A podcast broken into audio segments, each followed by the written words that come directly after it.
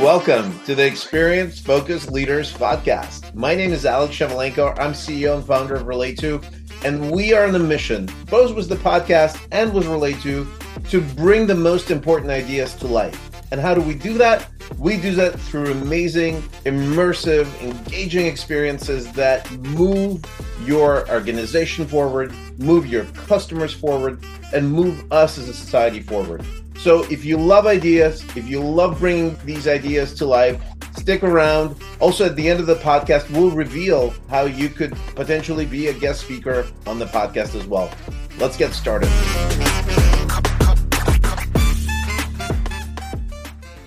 All right. Well, welcome back to Experienced Focused Leaders.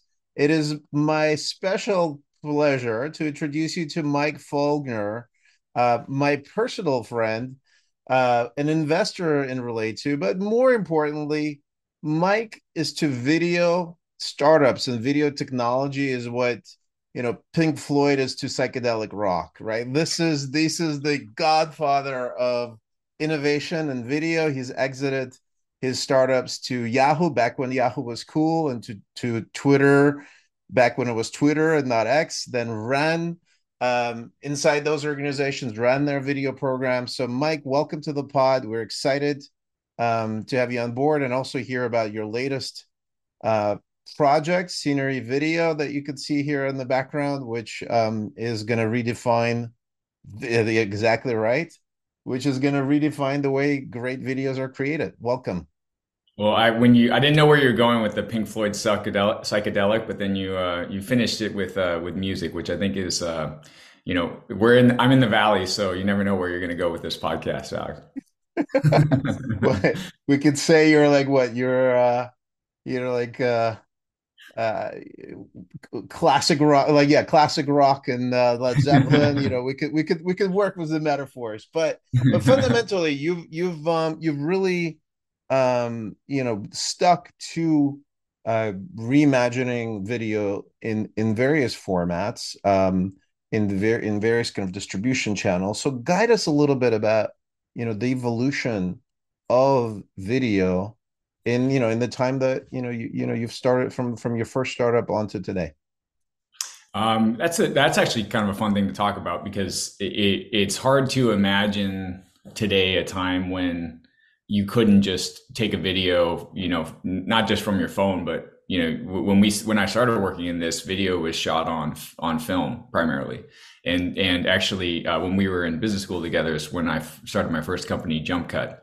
And one thing I've always, I've tried to do, I found it to be helpful to try to identify moments in the market that where there are opportunities where you can start to play in areas where potentially incumbents or other people can't play. And this was back in 2003, 2004, when we first kind of started thinking about the idea of Jump Cut at Stanford with you. And we were in business school together for the audience. Don't hold it against us. I didn't see the startup ways right away, but Mike was always an entrepreneur, so he's a doer, not a big business school talker. So, you're too kind. Yeah. I like being in big companies too. But at the time, video was shot on film, and basically our thesis was we saw Ophoto and Shutterfly take off, and when you convert a film process to digital, then you get, all of a sudden you can share a file. You have a file on your computer. You can actually do something with it, put it on the web, put it on a website, let somebody else see it.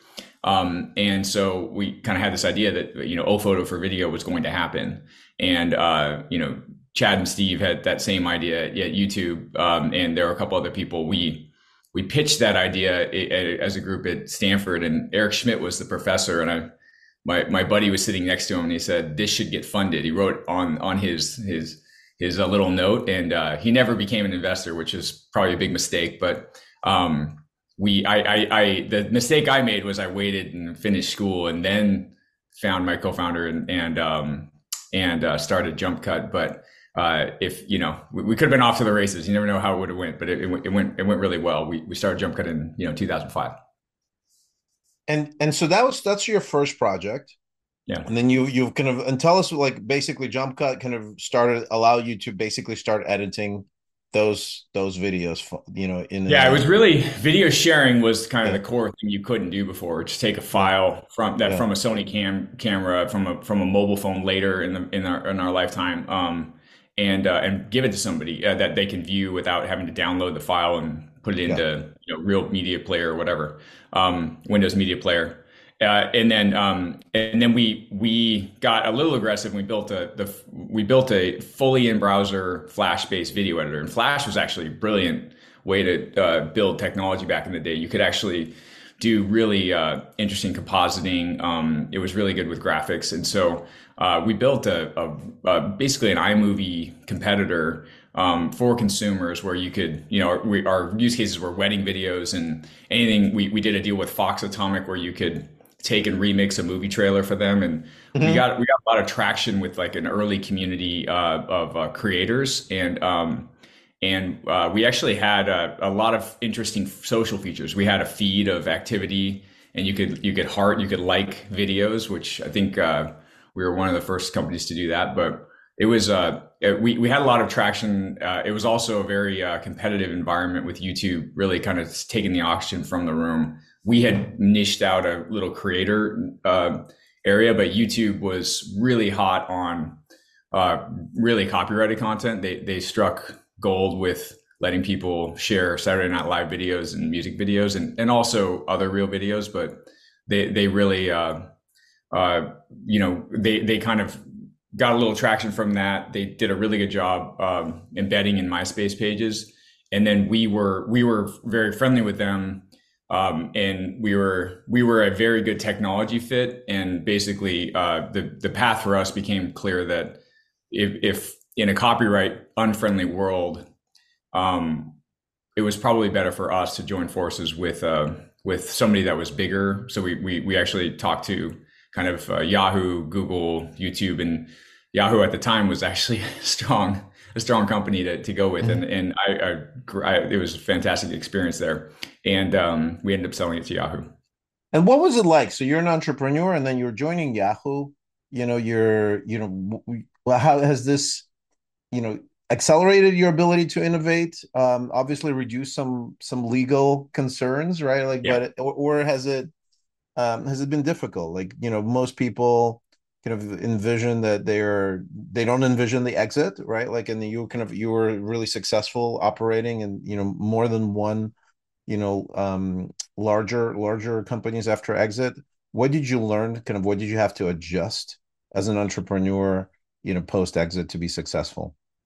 So I think my first learning, and I was pretty young and at the time, and I actually was, a couple months in, like 6 months in, I was actually given a very large responsibility at Yahoo, which was the entire video team. I was a GM of video, and I ran all the players across the sports, news, music, and all of our back end plus the video search. So I had a large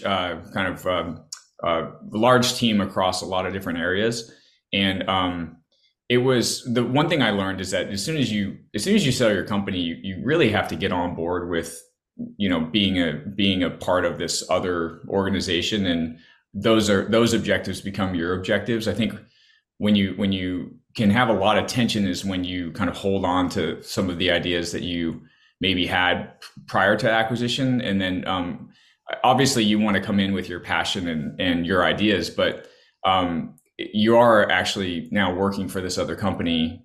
They brought you in for a reason, but that was a learning that I kind of had to learn. Like, I was really passionate about Jump Cut, but really the bigger opportunity for Yahoo at the time was licensed video. We were by far the largest streaming platform of video content. We were basically the only company making money streaming video. And my problem became entirely different, was competing against YouTube. YouTube is sitting there, for instance, we have Yahoo Music over here, which was the largest music streaming service by far in the world. And we did deals with all the music labels, and we monetized videos. So as a consumer, you would playlist video, but you'd have to watch ads, and you could go over to YouTube and get all the videos that were never outside of Windows with no ads, because YouTube wasn't, nobody was taking them down yet. And so that was, those were the type of problems I now had, is how does Yahoo's business that's being rights friendly, we were, you know, big part of LA scene, we were complying with all the existing agreements. How do you compete with this new entrant that isn't doing that and therefore has a better user experience, but the clients that you're working with aren't yet suing them, they haven't really made the decision of what they're going to do? And so those became my problems. And so I'd say the learning there is, you know, very quickly kind of like take the magic that you have that they bought you for, but also like really adopt like what are the new objectives of the company, and try to be successful within the organization that you're actually a part of now. And the more you can do that, I think the happier you are. And Mike, one of the things I admire about you is that you know, after your kind of stint at Yahoo, right, successful as it is, you decided to go back to video. And it sounds like the more I listened to what you were doing at Yahoo, the more I realized you actually took some of those same ideas and applied the lessons learned in your next video startup, where you had like clients like NFL and NBA. So very, very high value licensed content. You know, tell us about that process where, like, first, like, why, you know, some people want to try different things. You decided to stick to it. What was it in you that kind of kept you sticking to it? And I admire that, because I actually think the people that really understand the problem very deeply, you know, and stick to space tend to grow with this and like have you know, a set of insights. But like, was it just you internally passionate about it, or you just saw another opportunity because you were so close to the market? Guide us on your next move. So the one of the teams that I managed was actually in charge of editing all of the content for all of the Yahoo channels, and this is way back in 2008 or 2007 when you know, the Major League Baseball and NFL, all these content rights holders, they don't have digital teams yet. They're just doing linear television. And in fact, like, all the linear television windows don't allow you to post video if you're complying by the rights agreements and you're playing ball with all the rights holders. You actually can't even post a video to the internet for 48 hours after the show airs. So the industry was structured against like anybody posting content quickly to the web. Like, Yahoo's business was all like longer tail, like well after the game summaries. And we had built out the largest content team in the world making all these highlights. We were actually cutting the highlights for all these rights holders, and we would actually give them the highlights that we cut as part of our deal, because we had this digital content team that was doing this. And so as Facebook and as an executive at Yahoo, one of the things you saw is that Facebook was just, you know, everybody was sharing the charts of like how fast Facebook was growing and what a threat they were going to be. It actually wasn't common knowledge across everybody, but you know, Ash Patel really was worried about Facebook, and I remember talking about the charts with him. And so I really started studying Facebook. We had some classmates that had gone there, so we knew about them. And then Twitter, you know, was obviously on the scenes. And what was happening was social media was an entirely different thing than YouTube, and social media was actually feeding the fire of YouTube virality. And what was happening is people were just pirating like NFL content. Touchdown would be scored, and that would post to Facebook and Twitter. A YouTube video would be linked there, and that would go crazy in the first hour, right? And that was not what Yahoo could do. Yahoo and the rights holders didn't even have any business inside that window. And so that was, and what I said before, like, sometimes as a startup, you see these opportunities where you're like, there's actually structural reasons that incumbents can't play here. And so this is an interesting opportunity. And so when I left Yahoo, my co-founder and I actually, we tried to not go to video. We actually sat for 6 months and we said, we're going to have an idea a week, and then we're going to evaluate the idea technically and business wise. We're going to have like, we brainstorm ideas and then we kind of like evaluate one a week. We did 8 ideas. And the first one was live video post-production. That was our first project. And we did 7 other ideas, and we kept coming back to like, how good is this compared to what we have? And there was, obviously, we had really good founder market fit in that first one. We had other ideas, but we just kept coming back to it. And so we started Snappy TV, which was all about how do we make it as fast as possible for a rights holder to take a highlight from, you know, a slam dunk on TV, a quote from a State of the Union, and put it into Facebook and Twitter, where all that viral was happening. And basically the value prop to them was, hey, your content's getting pirated and all these views are not accruing to you and you make no money. If you just put your content there, then you'll get all those views. You can actually take it down faster. So it was a really clear value proposition to the rights holders. The biggest thing was is that they actually contractually could not do those. But what was happening is all the TV rights agreements were being reworked. And as they were being reworked, they would write in, okay, 8 digital highlights within the window of 24 hours. So they were basically writing in. And it was actually a really fun position because we kind of became experts at what rights you actually wanted. So, you know, sometimes I would be on the phone with general counsel for a major broadcast network or a major studio. And I would actually be kind of giving them advice on, like, here's what I see from, like, the type of rights you want to have to maximize your live audience. And so we became a very friendly company to rights holders. And it was a fantastic position. We were just really at the right time as these agreements were getting redone. And Snappy was basically the kind of the leader with that live post production into Facebook, Twitter, and YouTube, you know, as the content was happening. Got it. So, you know, you basically are taking what you've learned, you spotted a particular opportunity, you've expanded a set of relationships that you may have already had, but probably didn't have fully at Yahoo. What were the challenges in doing the second one, right? Like, as people, people always say, like, first-time entrepreneurs pursue one type of thing, second-time entrepreneurs pursue something else. What did you find that surprised you? Well, so I even the way I hear myself tell the story, there were parts of it that I skipped. So one part I skipped was we actually were wondering whether the right way to go about this business was to play ball with rights holders and, like, be their partner, or say there's all this piracy happening, just like co-op the piracy. And our first prototype was actually an iPhone app where you could watch TV and it would sync with the TV, and you could, when you saw the highlight you wanted, you hit a button and you got an instant replay on your phone that you could share. And it's actually, it's a better app. It's a better experience. It's really that we were kind of a 1-to-1. But we were trying to do that with a deal with the rights holders. And so we'd go and we'd say, hey, we're like license your content into this experience and you'll own all these like consumers sharing it. But the problem is they didn't have the rights to do that. Like, no one had the rights to do that. And so it was actually, we had these two approaches, like, you know, just be a tool for post-production and then do the consumer one. We tried it. And the challenge was, they couldn't grant us the rights. Like, no one could grant us the rights. So the NFL didn't have the rights. Fox didn't have the rights because they had, the agreements didn't allow for it. And so we had to kind of navigate that. And then what we were getting was, like, we would demo and we give them the app and they would actually use it for their social teams. And they're like, we can get content ourselves in seconds, as opposed to 4 hours or 12-hour turnaround time from our video production team. Like, can you just give us this? And that was kind of our initial idea. And so we said, okay, there's a pull there. Let's actually, like, not try to do the consumer thing.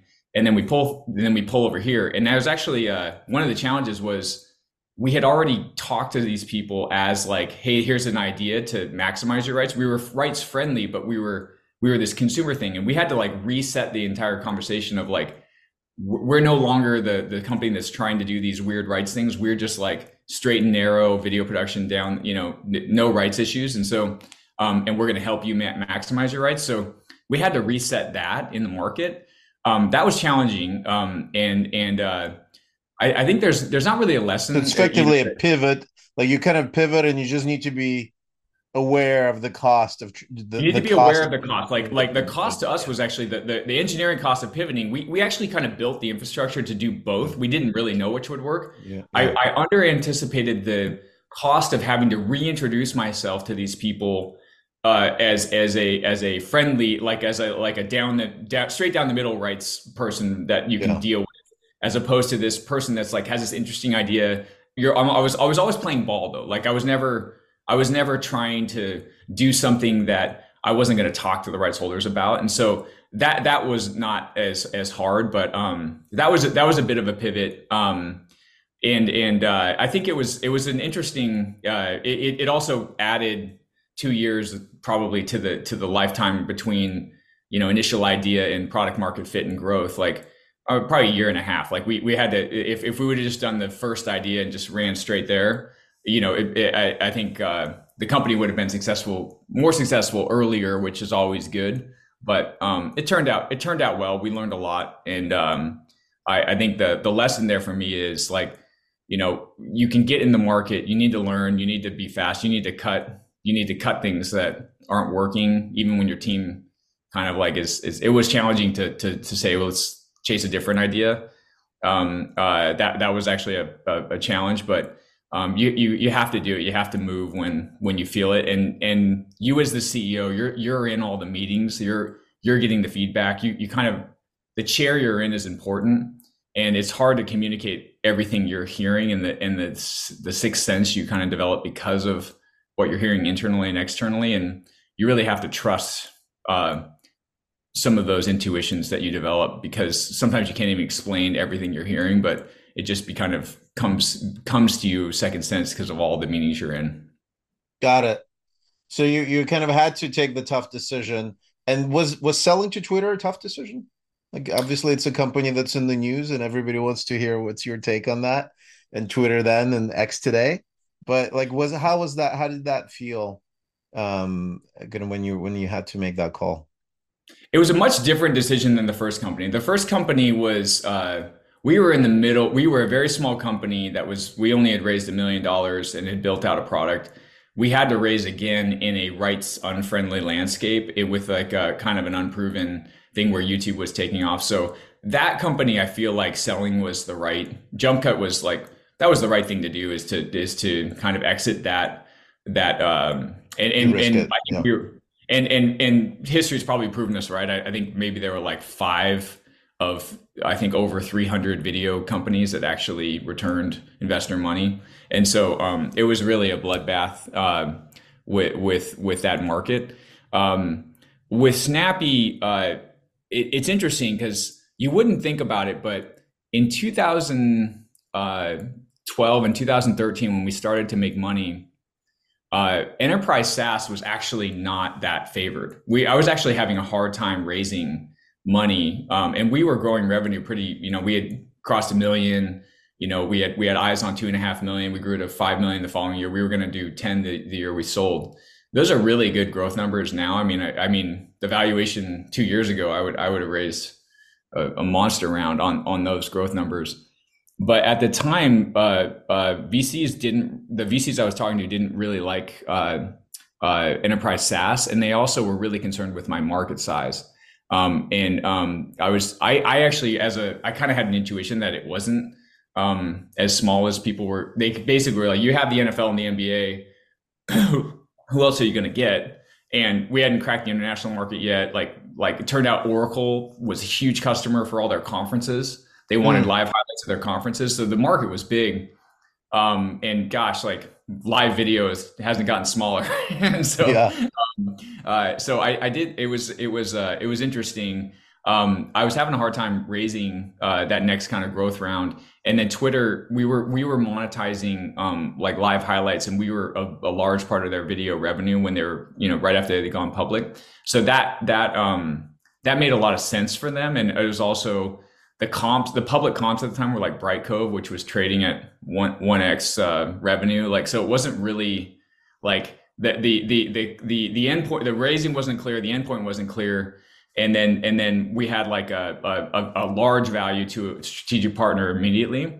So that made sense at the time to me, even though Twitter didn't want to own a SaaS company, and NFL didn't want their video infrastructure belonging to Twitter. But we basically gave Twitter a 2-year head start on live highlights, which that turned into $100+ million business inside Twitter. So we were a phenomenal. Actually, Jack Dorsey said told me that Snappy was probably one of Twitter's best acquisitions. And this, by the way, for those that don't know, Twitter did quite a few acquisitions, so this is actually this is non-trivial statement. It's actually like you kind of want to have him pause on that. Maybe I didn't do as good a job negotiating, because like you kind of want to target a little bit more, but we but it was a great fit, because we really drove a ton of content and a ton of revenue in Twitter. And that was actually, I had a great time at Twitter. We plugged right in, had an awesome fit with all the teams. Immediately, we had global distribution to all content everywhere, because Twitter had content teams on all continents. So we got all the European sports leagues using Snappy. We got, news organizations in India and the Middle East. Like it was crazy how fast we grew. 1,000% growth. And then they would turn on monetization too. So it was a phenomenal acquisition for Twitter. And the team was, my team was great at Twitter. I think we made a big impact on that company. And so all that was great. That said, a year later, SaaS startups got hot, and our revenue growth would have been, it wouldn't have been that big, but it would have been continuing. And I think we probably would have done really well as an independent, because there's a lot of companies that kind of filled our space after we exited, while Mocha and WSC and they all turned into really nice businesses. And I know those founders are great. And so, so I think that's one where I'm like, I probably would have been like a better idea to hold on to that and see where it went. But I also had a great time at Twitter. You didn't do too shabby. You were like, I remember meeting your GM of basically the video business at Twitter, right? So like, how was that as a culture at the time? And, now that, Twitter continues to be in the news, what's your take on what's going on there? And like, okay to share controversial views, obviously, but like what, guide us a little bit and then and now from what you see. Well, I wasn't a GM. I ended up running a chunk of the video business, the live business, and then the Periscope team, which is also a phenomenal team. I worked for Kayvon, mm-hmm. but Kayvon was a GM. But so the culture at Twitter was very flat, and the talent at Twitter was insane, and so and then the other thing that was, I've been very fortunate to be a part of two organizations in the Valley that have had just world-class sales teams. So Yahoo, when we joined, their sales team could sell ice to Eskimos. They were so good. And then Adam Bain, who ran the sales team when we joined there, the salespeople that he could get would Twitter, it was figuring out the model, but they could sell anything, and they had relationships, and there was value in what we were selling. It just was hard to, it wasn't at the scale that Facebook and others were, but it was a great organization to be a part of, because there was actually excellence across different things, as much as Twitter gets kind of hammered for that. Like, there were really great people. Now we had major infrastructure issues, and we didn't ship nearly as fast as we should have at the time. And people were working on that, and there was a little bit of decision paralysis, but, mm-hmm. I'd also learned to just like, I didn't want to be a person complaining. I want to be a person helping. Like I wanted to kind of like get in the boat and just like, pull people in and I really tried to just reframe things and try to focus on the things that could change. And one of the things that did change was the focus on data-driven and decisions in machine learning. While we were there, like in the last couple of years, I was there in 2018, 19, and that really turned Twitter around. We started really seeing user growth. And I think it was well on its way to turn around. And then I think I had been well gone by the time Elon tried to buy it. So I don't really have any direct stories there. But I think I think Twitter had already turned around and had already been you know, on the path to growth and doing well. I do think one thing I will say is I do think he underappreciated kind of the ad business that they had and the relationships they had and how that team really could punch above their weight in the market. And I think he might have he might have actually caused himself a lot less pain if he would have kind of eased up on that business and kind of rode that a little bit and then transitioned slowly. But he's not that type of guy, and so by our reports, the people that are still there, like it's kind of fascinating working for him. I think it's challenging, but he does get stuff done, and I love my Tesla, so. I can have multiple opinions about him, but I think generally he's probably the best entrepreneur of our generation. So, it's fascinating to watch him from afar. And how would you, like, now that you're in the third startup, and which, by the way, Scenery is sort of like, I simplistically describe it as the Figma of, video collaboration. I think you have a slightly more nuanced description. Last time we spoke, but we'll dive into that. But you're now in your third. You're backed by some of the best investors in the business. The Graylocks, the Crafts, Figma itself. Backed you. Tell us about your style and kind of how are you adapting? Obviously you're again tackling video, but how are you adapting your leadership style? Because, for many people, it's kind of painful to work for first time entrepreneurs who are like still figuring stuff out.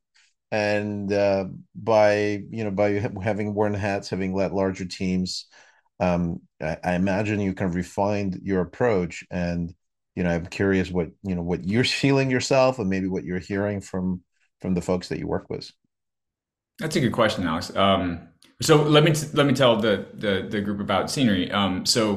We became at Twitter. I saw the transition from our design team. I was always I wish I could have been a designer in another life. I really enjoy working with designers and having that creative process.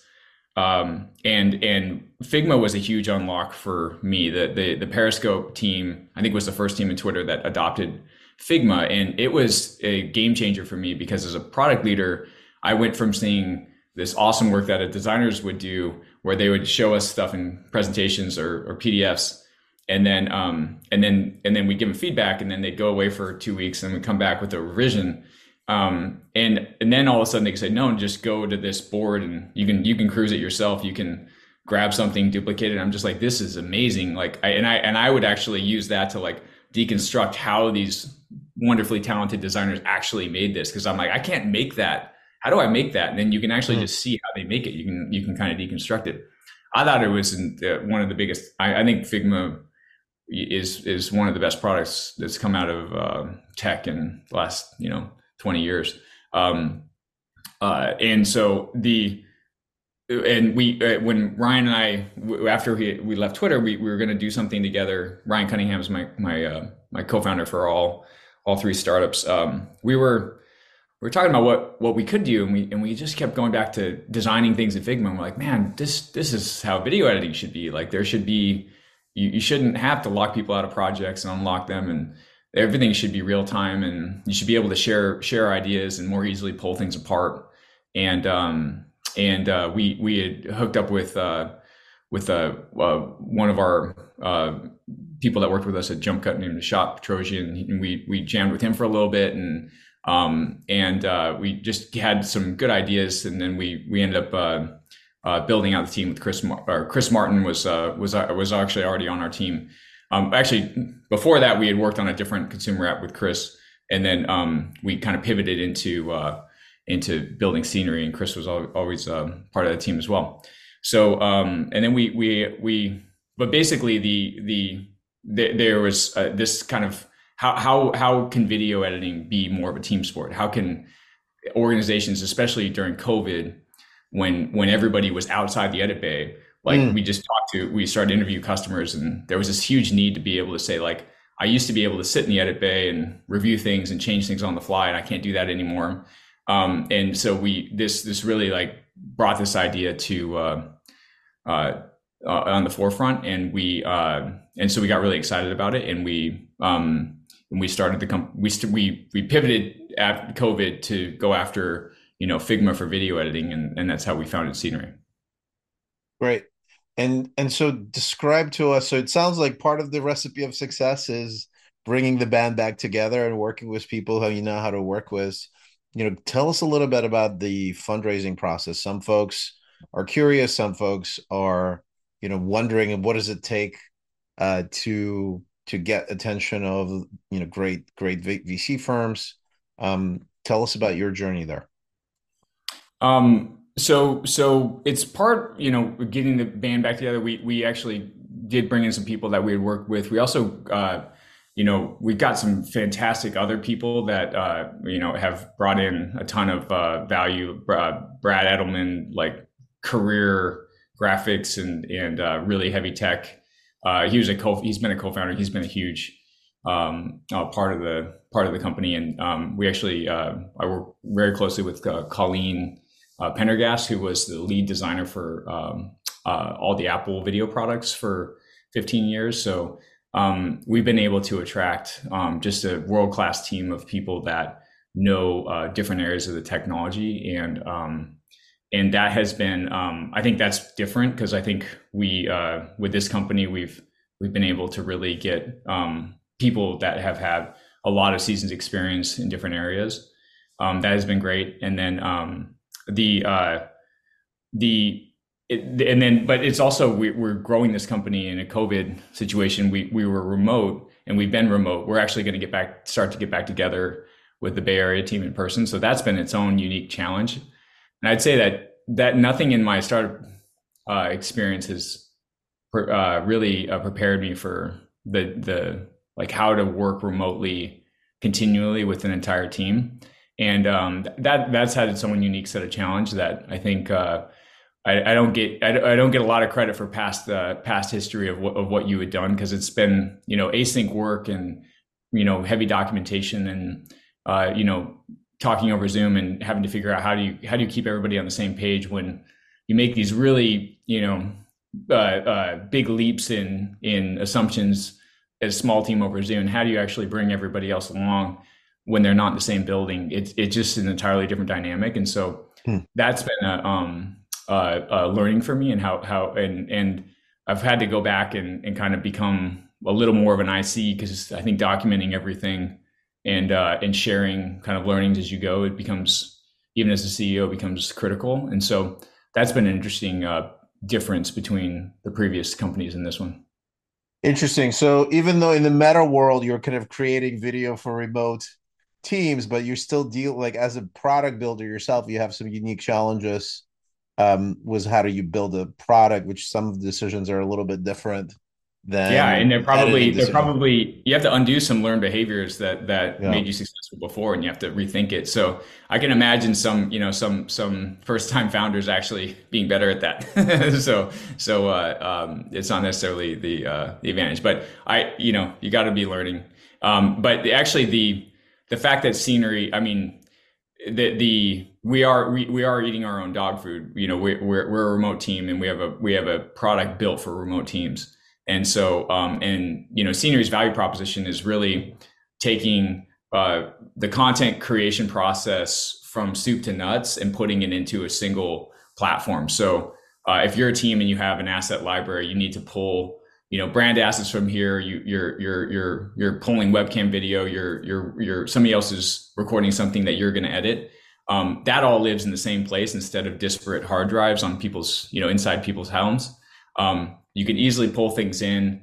You can cut them live together, just like Figma. You see cursors moving, and then you can instantly review anything. So if you and I are doing this podcast edit, I do a couple cuts. I can share the link, and you don't have to wait for me to render something and put it into a different. You can just look at what I'm doing. You can say, hey, you spelled my name wrong. Boom, it's fixed. Everything's real time. And then you publish it, and then you have your entire archive, not just of the video that's created, but all the work. And that's a game changer, because you can go back and pull segments. Like, I liked what I did in this one. I can go grab that title sequence, drop it in another project. So it becomes the cloud team based software, you know, and the Notions, the Figmas, it accrues over time. The value accrues over time. The more work you do in it, the more value is actually in that. That doesn't exist in video because video just stays on people's hard drives. It's actually worse over time because if you have two different video editors, they store things differently. Their whole work pattern is different. And so we have all these customers that when they actually like say, well, we want to go into the cloud, it's actually a huge pain in the rear because everything is done differently. Whereas in Scenery, because it's cloud-based and all the projects are together, everything is coherent and people can dip in and out. If somebody's sick, just pass the project on to somebody else.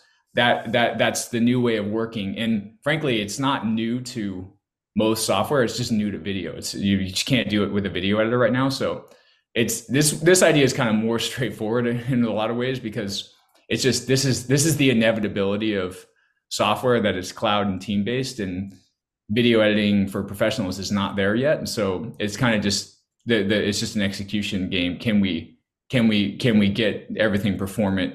Can we deal with large files, right? All those things. Which was a big issue for Figma, for example, right? Like, because it wasn't obvious that the technology could be performant, and because that was sort of the hard technical problem to solve. And it sounds like you're also doing that, but right. Some of the user behavior is the risk. By the way, if you're watching this, this is going to be edited courtesy of Scenery, so we're really excited to be walking the talk. This is my way of acquiring a customer. I'm pulling him in here.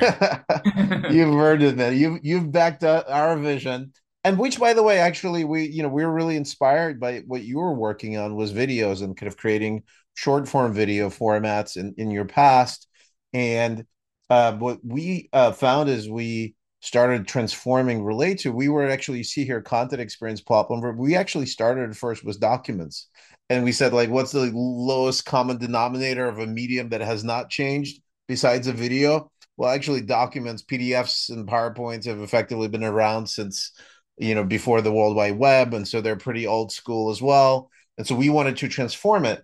And one of the things that we found, thanks to our customers, is that the easiest way to transform it is to actually enrich it with videos, right? And it could be a video in the background that you designed with the help of Scenery that kind of reflects your brand B-roll, or it could be like just a snippet of a live video what you could drop from YouTube or Vimeo or Wistia, or just an MPEG-4 file if it's something that's secure, it's not meant to be for public distribution, that you could kind of present it through us.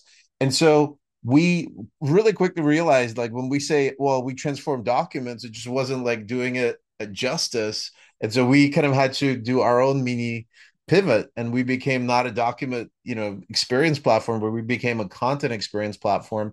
And the most successful users bring in video, so we're really excited to support what you're doing, but effectively democratizing amazing video creation, right? And the better the video, the more you could start mixing it with other formats.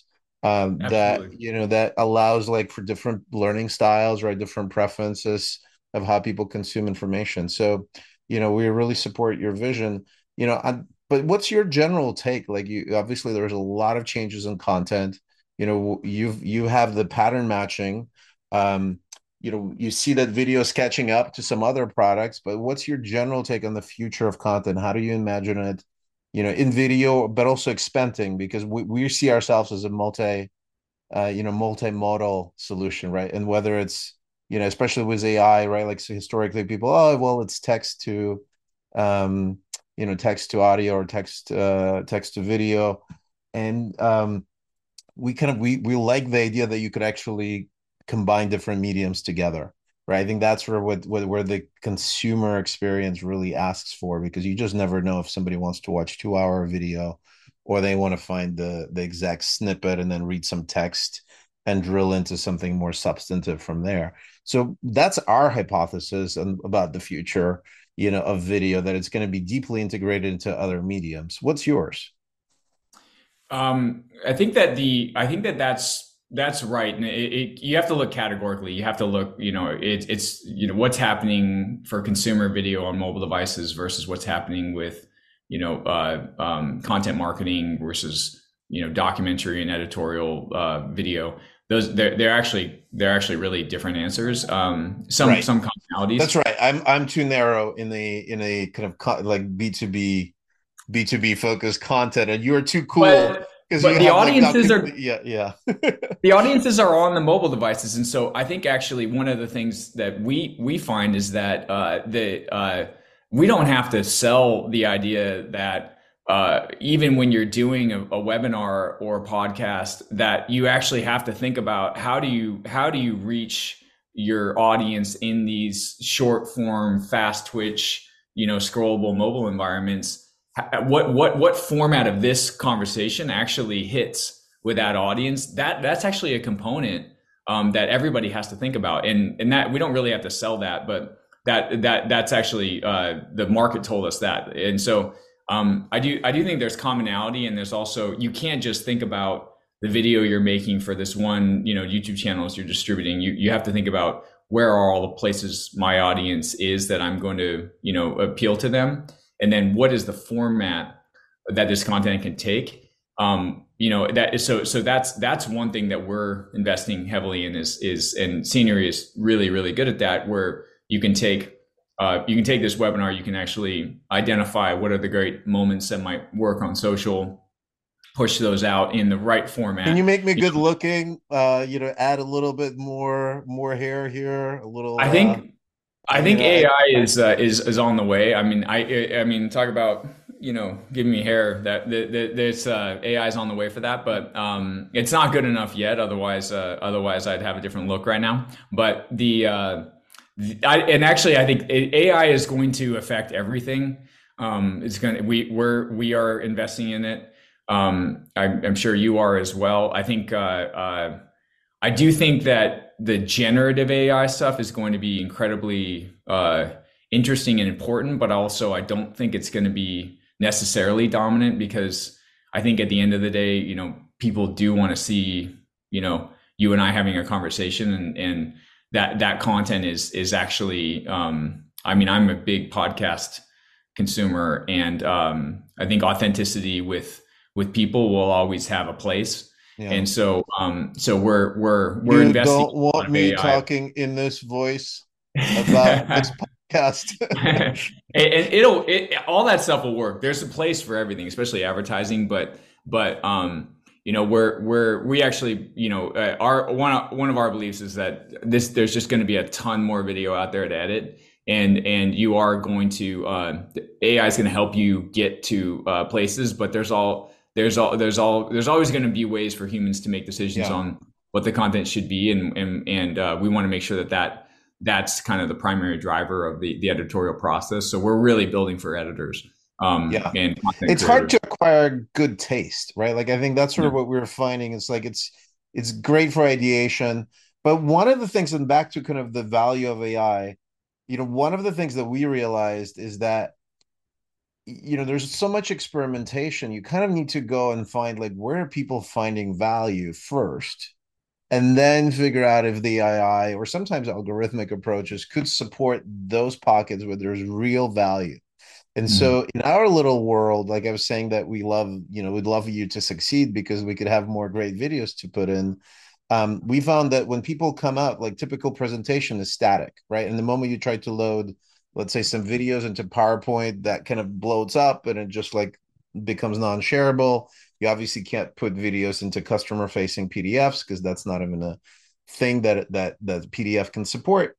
And so but people love the idea of kind of emotional movement on their cover page when they introduce their idea, and their chapters around, like, the conclusion, something surrounding important demo. The demo itself could be video, but surrounding it.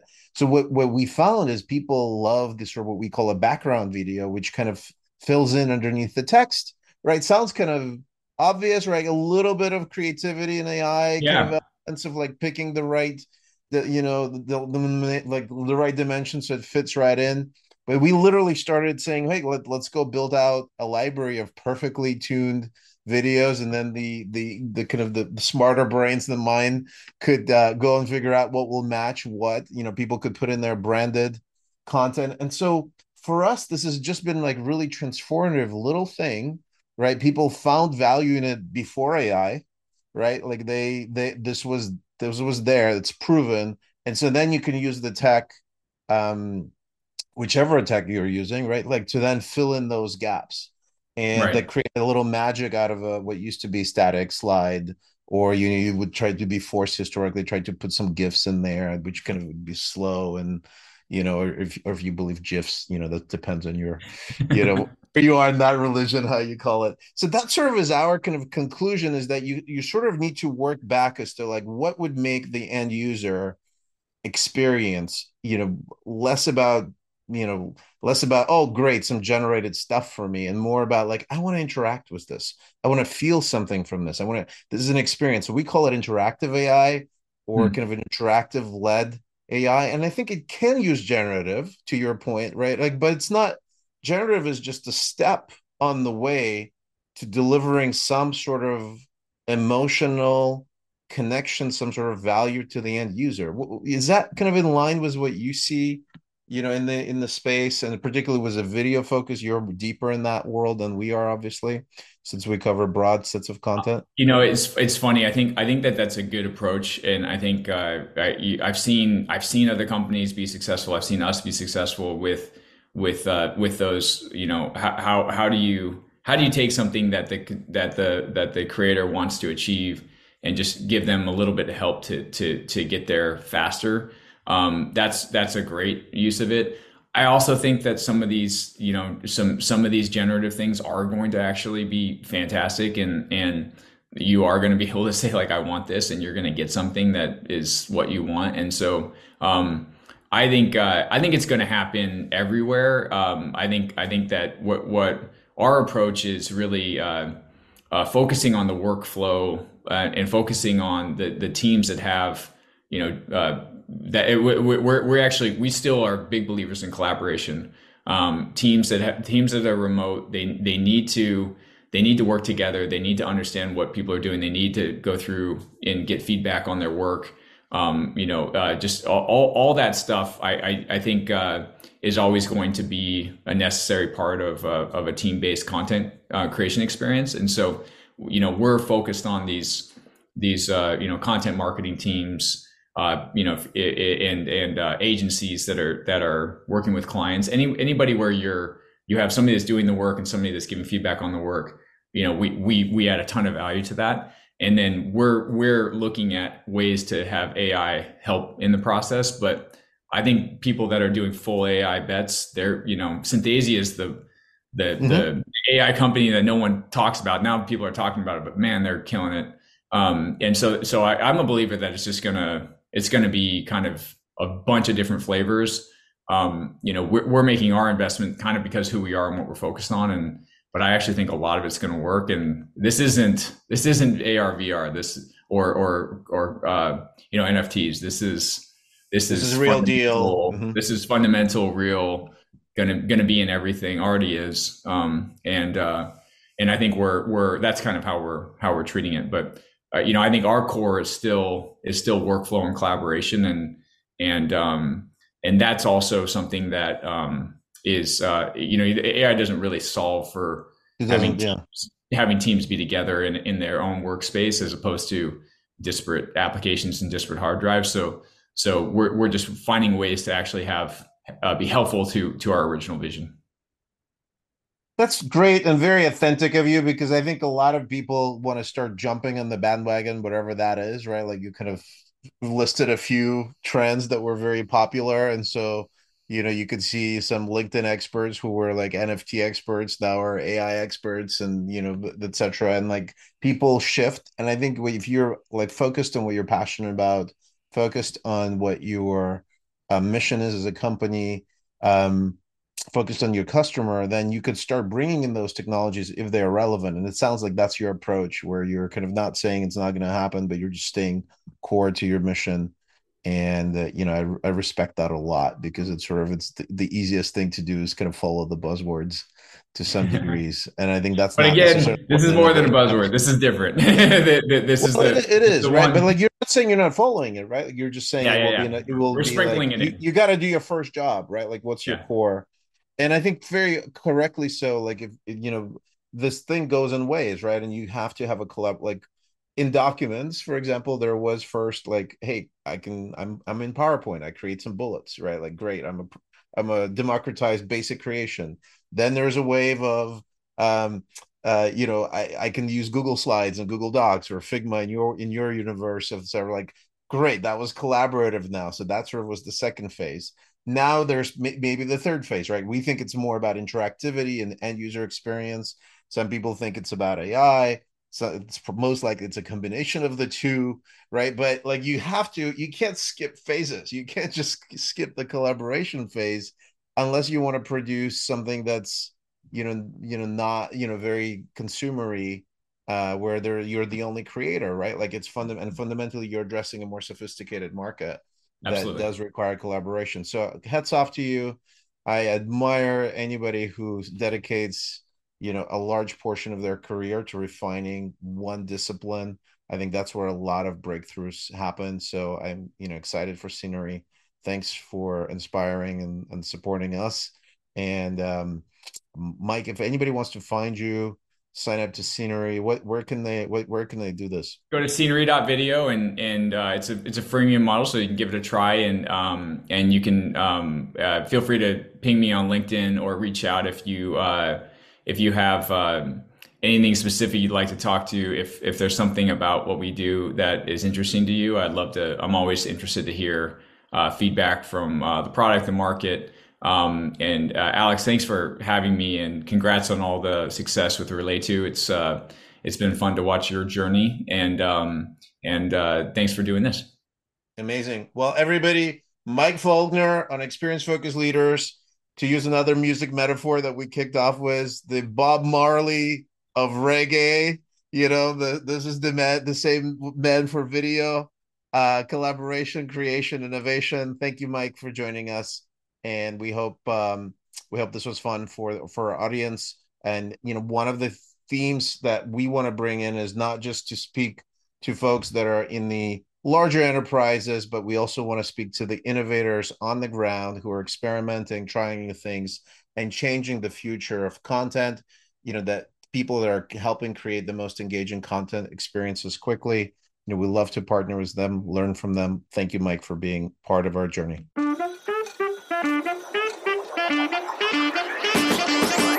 Welcome back. Alex Shevelenko here. Thank you so much for listening to Experience Focused Leaders podcast. You can learn more about us at podcast.relayto.com, RELYTO.com. Obviously, we would love for you to send this to people that you know who would be great speakers, or just share the nuggets that you took away from this episode with your community on social. And you could learn more about what we're up to on relayto.com. You could certainly connect with me on LinkedIn, where it's just very easy to spell my name. You have to have a master's in Ukrainian. It's Shevelenko, Shevelenko. Would love to connect so that we can move together the way the world communicates about its most important ideas. Thank you for listening. We hope to see you next time.